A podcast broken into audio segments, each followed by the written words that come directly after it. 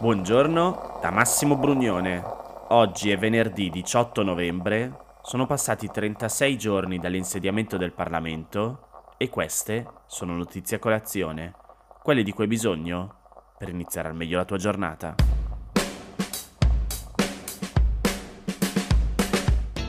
Ieri è circolata la notizia che dal decreto aiuti Quater è stata tolta la norma per alzare da 1.000 a 5.000 euro la soglia per l'utilizzo del contante e subito c'è stato chi ha definito la notizia uno scivolone e una figuraccia del governo. Questo perché la norma è stata tolta dal decreto su richiesta della Presidenza della Repubblica e la richiesta del Quirinale è arrivata perché la Costituzione prevede che i decreti legge che sono appunto leggi fatte dal governo invece che dal Parlamento, devono trattare solo materie che abbiano il requisito della necessità e dell'urgenza. Perché solo questi tipi di materie può fare il governo? Perché la nostra è una repubblica parlamentare ed è appunto il Parlamento che fa le leggi, non il governo. Quindi i decreti legge, strumento appunto che permette al governo di fare una legge che poi tra l'altro deve passare dal Parlamento ed essere approvata o modificata entro 60 giorni. Comunque dicevo, i decreti legge devono essere utilizzati solo per motivi di necessità e urgenza e l'innalzamento del tetto all'utilizzo del contante da 1.000 a 5.000 euro non sembrava una cosa così urgente, motivo per cui la norma è stata tolta dal decreto e verrà molto probabilmente inserita nella prossima legge di bilancio.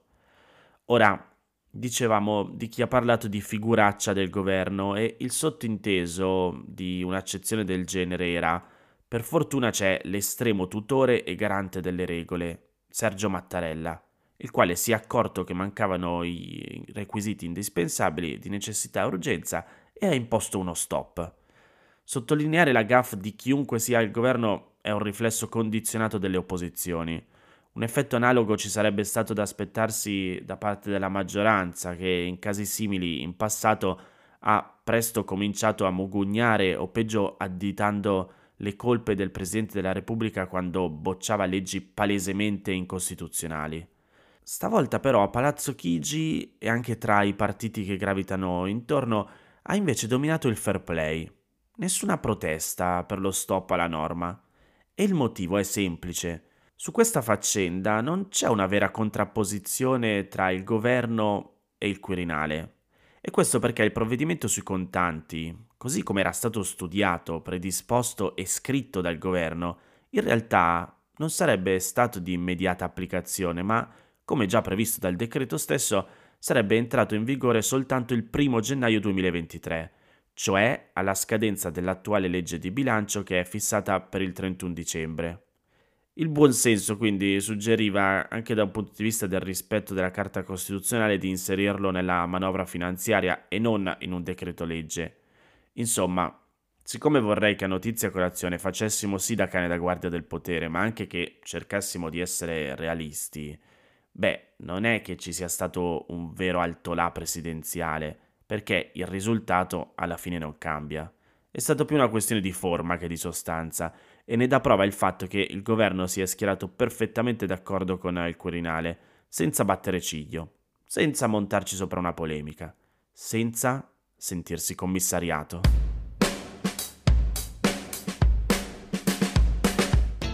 In prima pagina sul Corriere c'è un articolo di Francesco Verderami che si apre così. Da casti si sono trasformati in casta. Se i grillini sono diventati uguali agli altri è perché insieme agli altri hanno fatto lievitare i costi della politica. È avvenuto la scorsa estate, giusto alla vigilia dello scioglimento delle Camere. Andiamo a leggerlo tutto perché l'articolo merita. L'hanno fatto senza darlo a vedere e approfittando dell'alto patrocinio offerto dalla terza carica dello Stato. C'è la prova che abbiano addentato la mela del potere. Sta nel bilancio deliberato dall'ufficio di presidenza di Montecitorio anche con la firma del presidente Fico. Quattro anni fa il campione dell'ortodossia 5 Stelle, nel discorso di insediamento sullo schermo più alto della Camera, aveva puntato l'indice contro la famelicità dei partiti, avvisando che l'epoca dei privilegi è finita e che il taglio dei parlamentari sarebbe stato solo il primo passo. Quattro anni dopo è caduto in tentazione. Era il 13 luglio Il governo Draghi stava per entrare in crisi, nel palazzo tutti davano ormai per scontato il voto anticipato. Il futuro Parlamento sarebbe però nato con un terzo di seggi in meno per via della riforma e ovviamente meno seggi avrebbero significato meno soldi per le forze politiche. Per aggirare il problema bisognava escogitare una serie di artifizi. Così nella previsione pluriennale si decideva intanto di lasciare invariata la dotazione dello Stato. Nel bilancio veniva scritto che la Camera continuerà a percepire 943 milioni di euro anche nel 2023 e nel 2024. Strano visto che il taglio di 230 seggi dovrebbe portare a una diminuzione dei finanziamenti, che sono soldi dei contribuenti, soldi nostri, questo lo aggiungo io. Ma il vero capolavoro si cela dietro un'altra voce.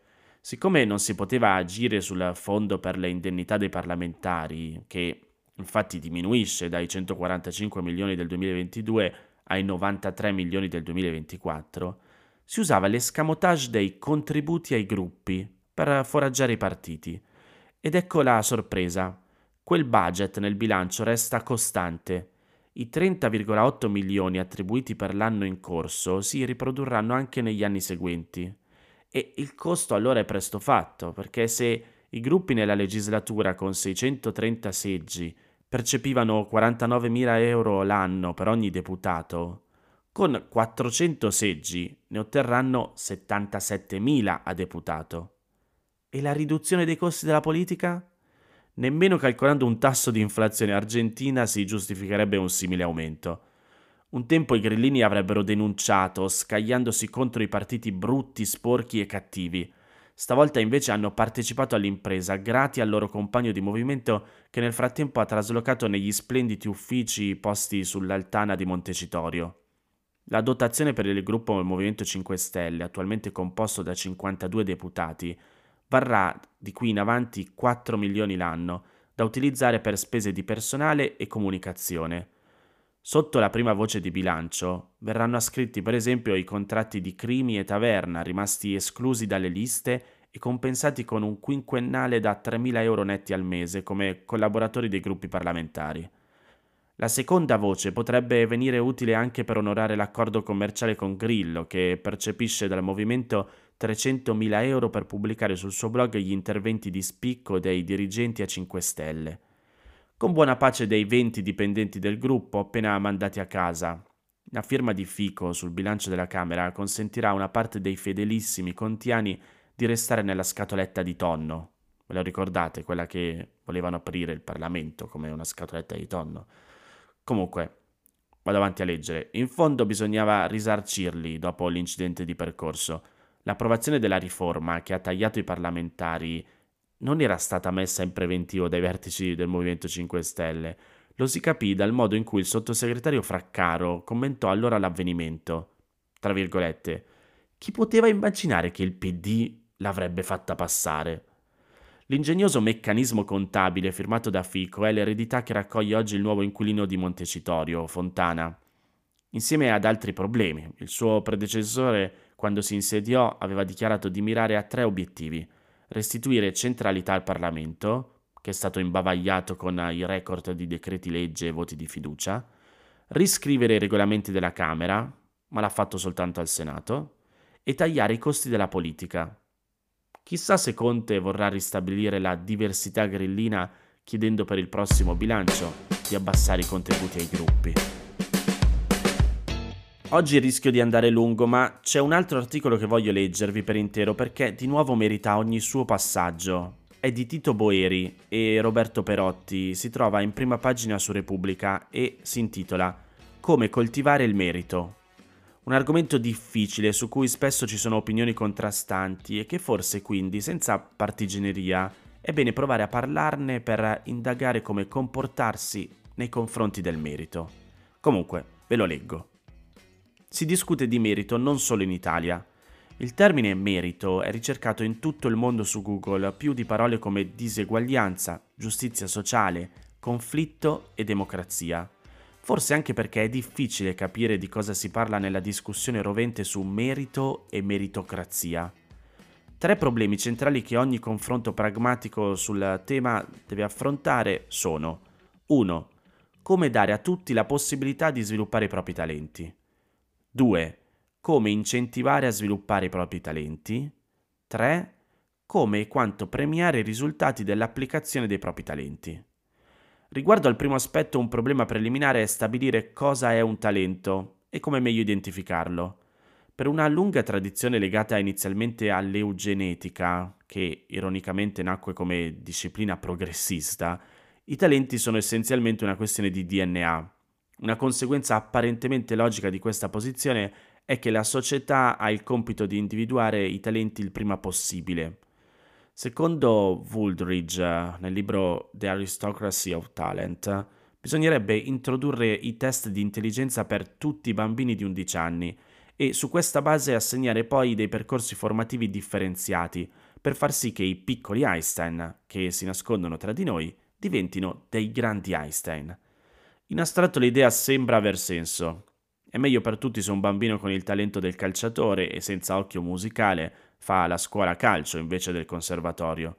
In realtà è un'idea terribile per almeno cinque motivi, perché creerebbe problemi psicologici enormi ai bambini e alle loro famiglie, perché un talento può sbocciare ben dopo gli undici anni, perché un bambino può divertirsi a giocare a calcio anche se è ovvio a tutti che non giocherà mai neanche in promozione, perché i test di intelligenza sono tutt'altro che infallibili e perché, anche se lo fossero, dopo decenni di dibattito, noi oggi non sappiamo in che misura i test di intelligenza catturino la dotazione genetica di un individuo o l'ambiente in cui cresce. Dato che il talento è anche e forse soprattutto frutto dell'ambiente, Ciò che dobbiamo fare come società è cercare di creare un terreno di gioco uguale per tutti, una distribuzione delle opportunità più egualitaria possibile. È una questione non solo di equità, ma anche di crescita. Fra chi parte in condizioni di svantaggio ci sono molti grandi talenti che rischiano di rimanere inespressi, e questo sarebbe un danno per tutta la società.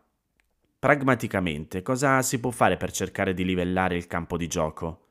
Nel dibattito italiano sul merito quasi non se ne è parlato, ma molti studi dimostrano che l'intervento prima della scuola primaria, dai tre anni in poi, può essere molto efficace nel recuperare chi parte in situazioni di svantaggio. Inoltre bisogna capire ed accettare la profonda differenza fra scuola e università. La scuola dell'obbligo deve portare tutti al di sopra di un livello minimo di conoscenze, al tempo stesso non deve rinunciare per principio, in nome di un egualitarismo astratto, a interessare i ragazzi e, perché no, a entusiasmarli, accompagnarli gentilmente e senza traumi a scoprire cosa possono e cosa vogliono. È una missione difficilissima che può essere portata a termine solo a livello decentrato dal singolo insegnante. Per questo è opportuno valutare davvero il lavoro dei loro insegnanti, questo non con intenti punitivi, ma per assicurare a tutti gli studenti conoscenze di base adeguate e per motivarli. Naturalmente la valutazione degli insegnanti dovrà tenere conto del fatto che si trovano a operare in contesti socioculturali molto diversi, ma esistono modi di tenere conto di queste differenze nei criteri di valutazione. Passiamo al secondo aspetto, come incentivare a sviluppare i talenti. Se sviluppare i talenti non è importante a 11 anni, il discorso è completamente diverso all'università, sia nello studio sia dopo, per chi decide di proseguire e fare ricerca. L'università non deve essere egualitaria riguardo ai talenti. Non ha senso, ad esempio, spendere risorse pubbliche su un ricercatore medico che non sa fare ricerca. Ma attenzione, proprio per questo è necessario ampliare la possibilità di accesso all'università, perché ci sono tanti potenziali bravi ricercatori che non sono in grado di sostenere i costi degli anni di studio. Il terzo punto è, ad un certo punto la società deve premiare i risultati dei talenti sviluppati? Non tutti risponderebbero positivamente a questa domanda. Per esempio, per il popolarissimo filosofo di Harvard, Michael Sandel, nel libro Tyranny of Merit, la sola idea di individuare e sviluppare i talenti e premiarne i risultati è una manifestazione dell'arroganza dei forti dettata dalla volontà di umiliare i deboli. I tanti che si sono lasciati infatuare da Sandel non si rendono conto che la sua è una visione pauperista, la ricetta per un mondo popolato da persone uniformemente infelici, costrette a vivere senza sogni e senza aspirazioni. l'estremo opposto della competizione tra piccoli Einstein propugnata da Wooldridge, un'altra ricetta per l'infelicità generalizzata. Il problema vero è che quasi sempre noi siamo in grado di premiare in base ai risultati, ma questi dipendono anche da fattori indipendenti dall'impegno profuso. Molti successi sono dovuti in parte considerevoli alla fortuna, molti insuccessi avvengono nonostante l'impegno profuso. Come società vogliamo premiare i risultati, perché alla fine sono ciò che conta. Per una squadra è meglio un portiere che le para tutte anche se non si allena, di un portiere che prende 5 gol a partita pur allenandosi 6 ore al giorno. Allo stesso tempo, l'esaltazione esclusiva dei soli risultati, spesso ottenuti soprattutto grazie alla fortuna, può scoraggiare dall'impegnarsi e quindi dallo sviluppare i propri talenti. Questo non è desiderabile per la società. Per incentivare tutti a dare il meglio di se stessi occorrerebbe quindi riconoscere socialmente non solo i risultati, ma anche l'impegno. Esattamente come e in che proporzione non lo sappiamo.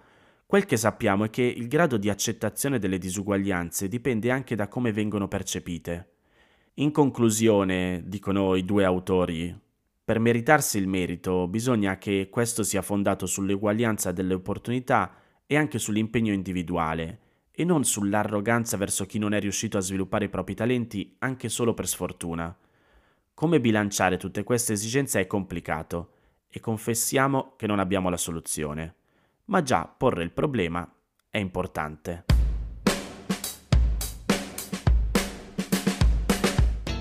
Queste erano le notizie a colazione di oggi. Se ti va di aiutarmi e sostenermi nella produzione di questo podcast, puoi farlo inviandomi un piccolo contributo dal sito www.notiziacolazione.it.